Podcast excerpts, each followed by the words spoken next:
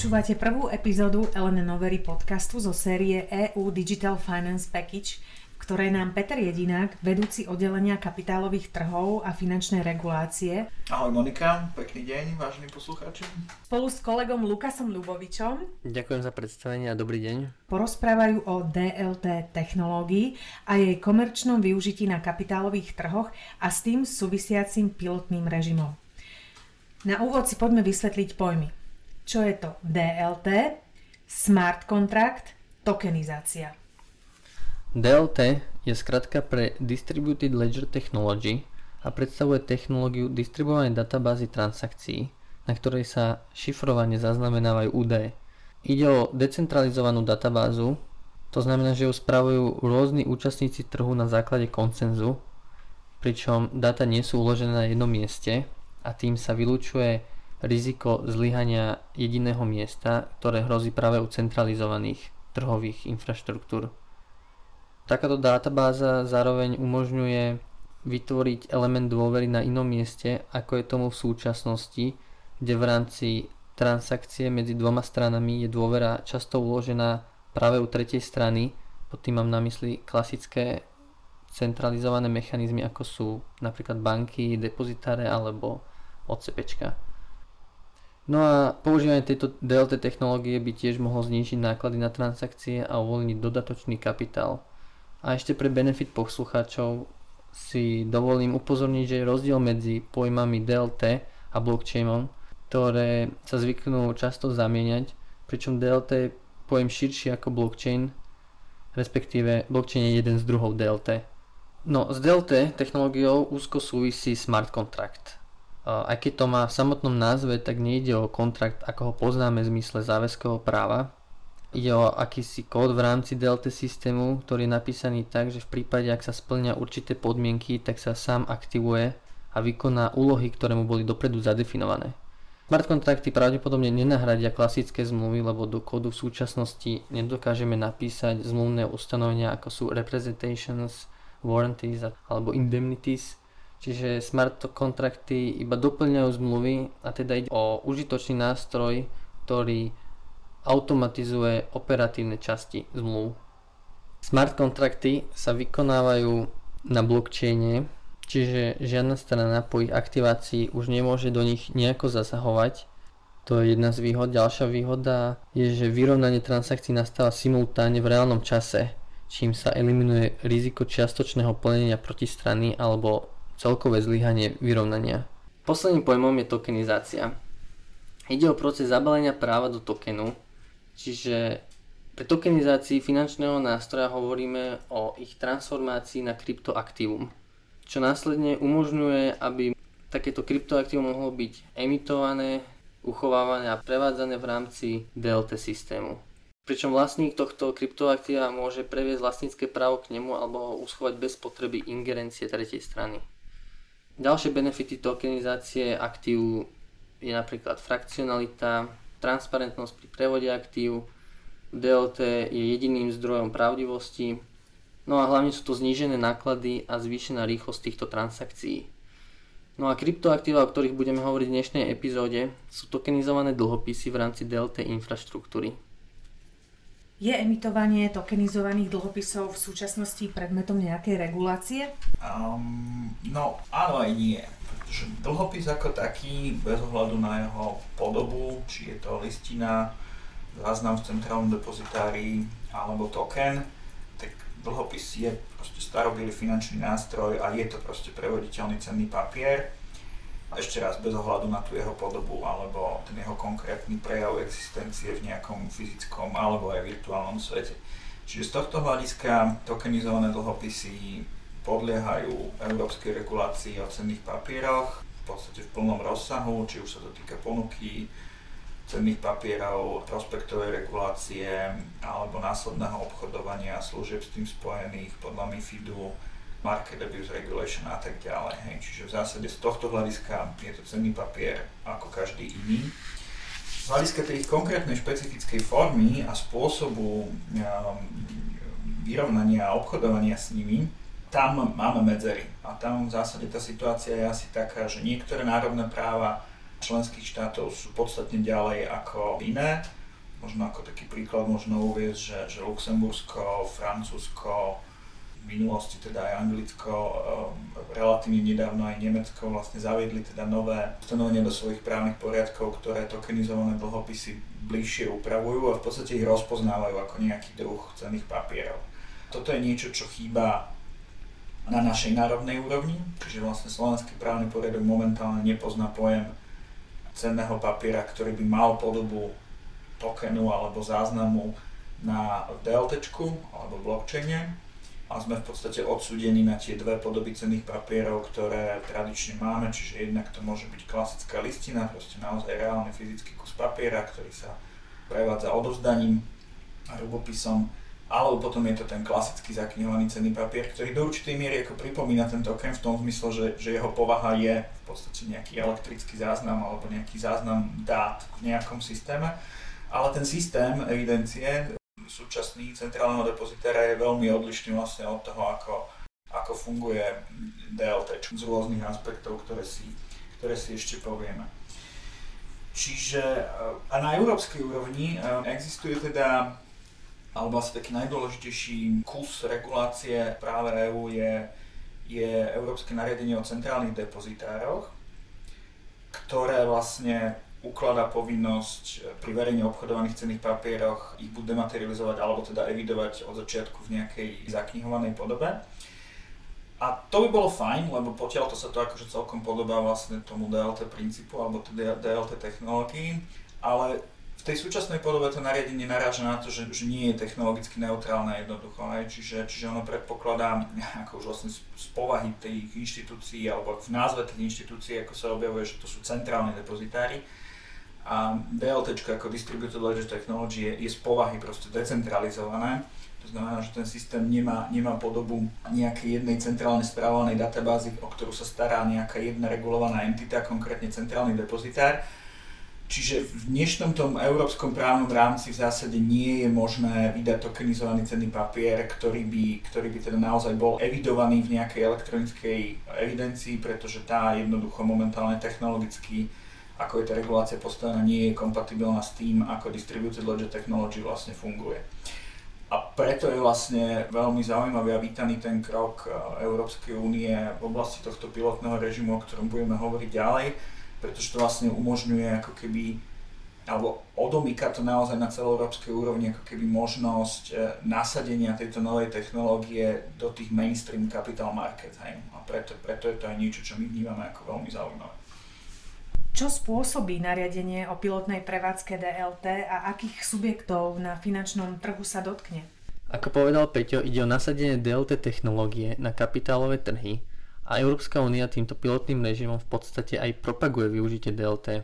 Takže ide o akýsi sandbox, ktorý umožňuje dočasné výnimky z určitých regulačných požiadaviek stanovených najmä v MIFID 2 a CSDR pre regulované inštitúcie, ktoré by chceli ponúkať finančné nástroje prostredníctvom DLT trhovej infraštruktúry. A tým cieľom pilotného režimu je umožniť teda vývoj DLT systému a kryptoaktívam, ktoré sa kvalifikujú ako finančné nástroje.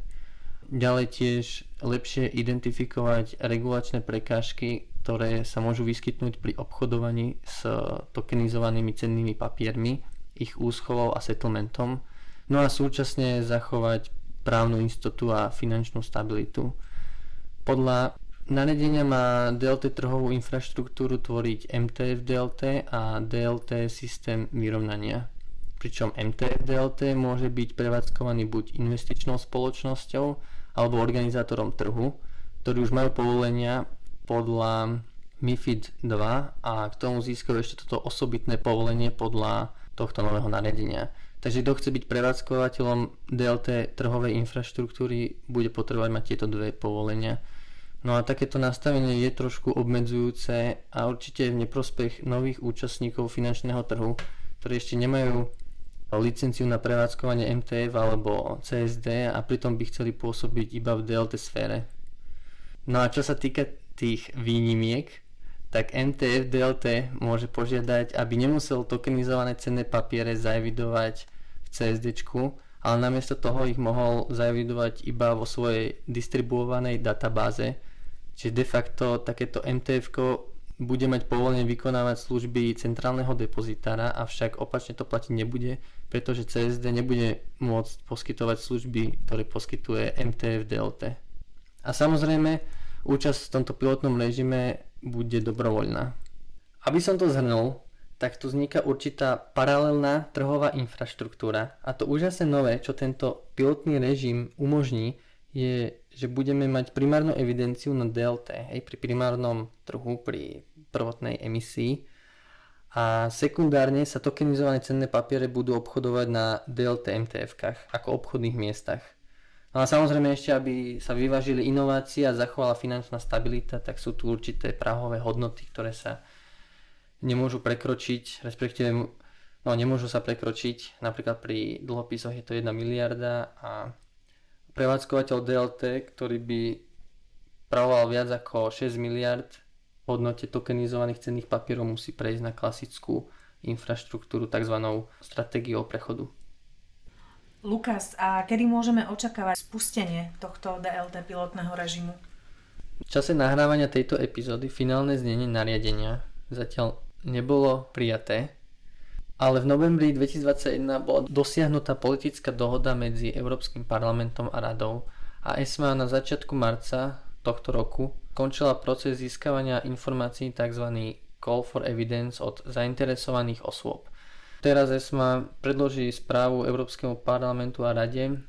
Tí formálne príjmu text nariadenia, ale aby som to skrátil, tak spustenie tohto režimu sa odhaduje na začiatok roka 2023, pričom pilotný režim bude trvať 5 rokov a v poslednom roku ESMA pripraví ďalšiu správu pre komisiu, tam sa ďalej posúdi, že či sa má tento režim predložiť, upraviť, ponechať natrvalo alebo úplne ukončiť.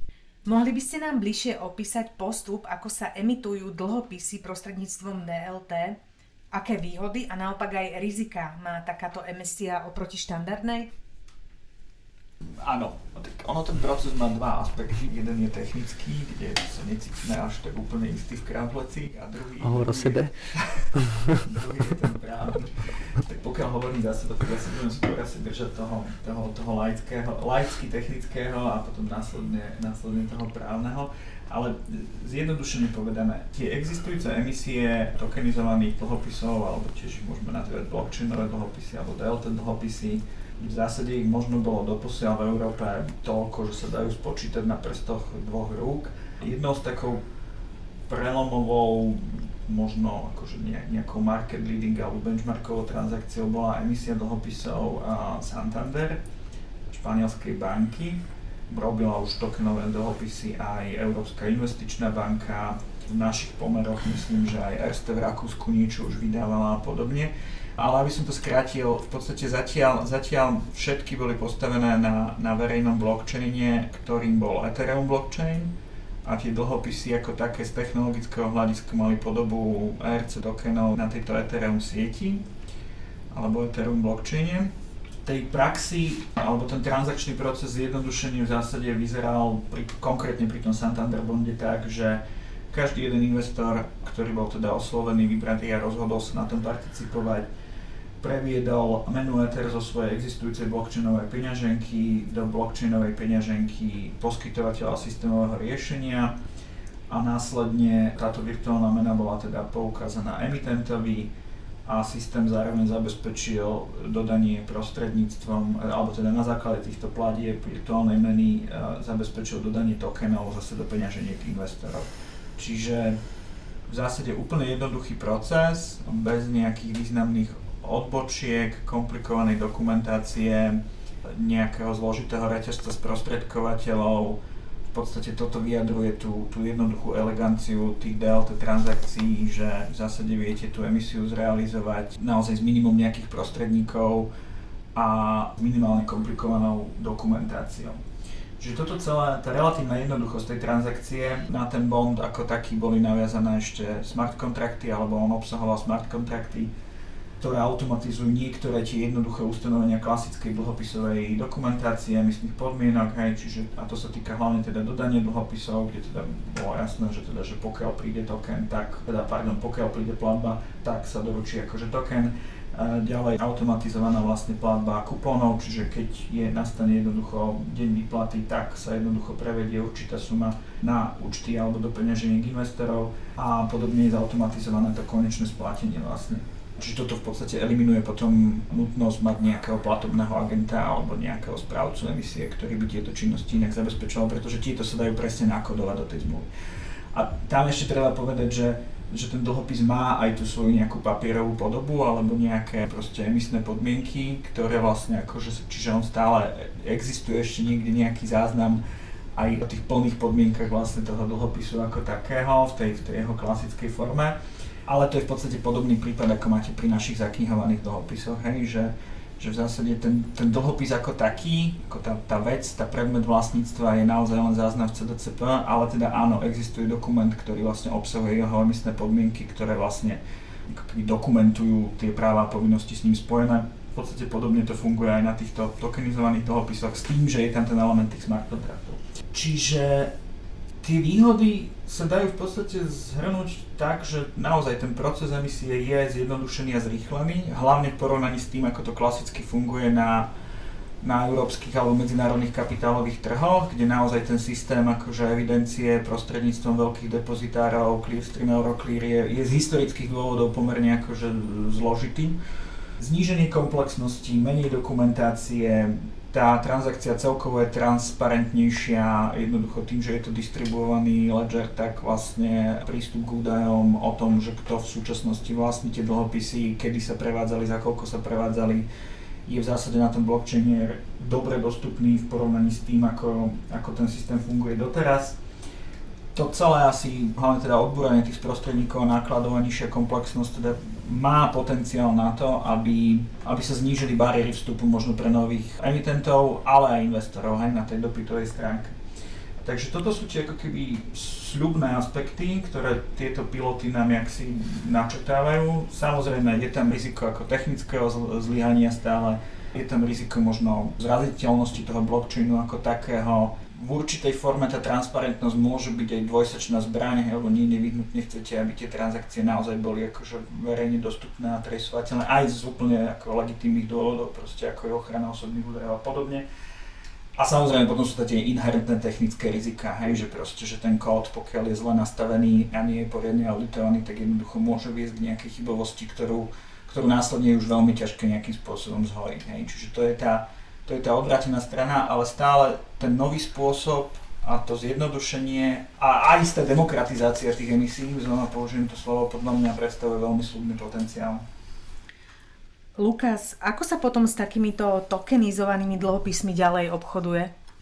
Obchodovanie s tokenizovanými dlhopismi by sa malo uskutočňovať na DLT MTF-kách, pričom vyrovnávanie týchto obchodov bude prebiehať na tzv. delivery versus payment basis – a to už je jedno, či pôjde o obchodovanie na primárnom alebo sekundárnom trhu s tokenizovanými cennými papiermi. A aj tento DVP spôsob sa využíva aj v súčasnosti pri obchodovaní s klasickými cennými papiermi na kapitálových trhoch, ale s tým rozdielom, že settlement týchto transakcií nedokáže zbehnúť v reálnom čase, tak ako by to bolo možné, ak by sa vyrovnávanie obchodov uskutočňovalo v rámci DLT infraštruktúry. Čo sa týka platieb, za tokenizované dlhopisy, tak nariadenie spomína využitie peňazí centrálnej banky alebo komerčných bank, ale novinkou budú tokeny elektronických peňazí v zmysle nariadenia MIKA, čiže existuje viacero spôsobov, ako nastaviť settlement v rámci DLT infraštruktúry. Zaujímavým riešením je tiež tzv. Trigger Solution, s ktorým prišla Deutsche Bundesbank. Toto riešenie vytvára akýsi technologický most medzi DLT technológiou a klasickým platobným systémom na vyrovnávanie cenných papierov v peniazoch centrálnej banky bez potreby vytvárať digitálnu menu centrálnej banky známu pod skratkou CBDCs.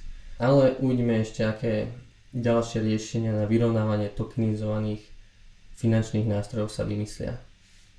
Vidíme na Slovensku nejaké prípravy využitia DLT alebo aká je aktivita regulátora v tejto oblasti?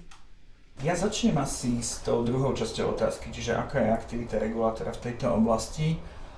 Slovenská blockchain alebo fintech komunita asi myslím, že sa môže tešiť tomu, že MBSK je naozaj otvorená diskusii a naozaj teda podniká kroky v oblasti fintechu, DLT, blockchainu, ktoré sú užitočné pre ten vznikajúci slovenský ekosystém a, alebo aj fungujúci slovenský ekosystém, možno by niekto povedal. Tým posledným príkladom je vlastne uh, regulačný sandbox, čo je významný krok, ktorý veríme, že môže teda naozaj priniesť e, mnoho zaujímavých vecí v tejto oblasti.